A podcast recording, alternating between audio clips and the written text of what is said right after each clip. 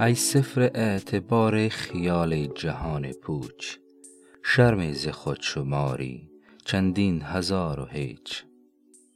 صفر اعتبار به تعبیر حضرت بیدل در این جهان که آمیخته با خیال پوچ و واهی است مساوی به انسان است که در عالم کسرت و مسابه فرد به سر می برد و در آن عالم حیثیت یک صفر را دارد. صفر از دید حضرت بیدل در عالم کسرت و تنهایی خود اگر هزار تا هم باشد عدد و رقم مجهول و بیمعنایی است که بدون عدد یک یعنی عالم وحدت مفهوم روشن ندارد.